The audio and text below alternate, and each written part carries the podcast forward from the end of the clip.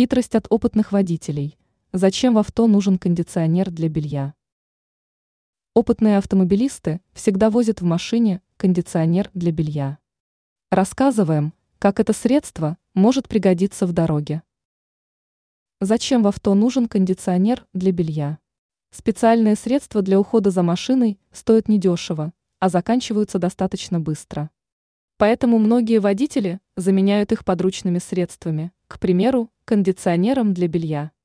Его используют в качестве альтернативы средствам типа антидождь.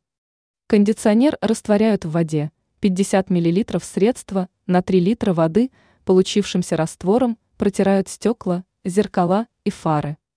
Также можно залить раствор в бачок омывателя, предварительно промыв его.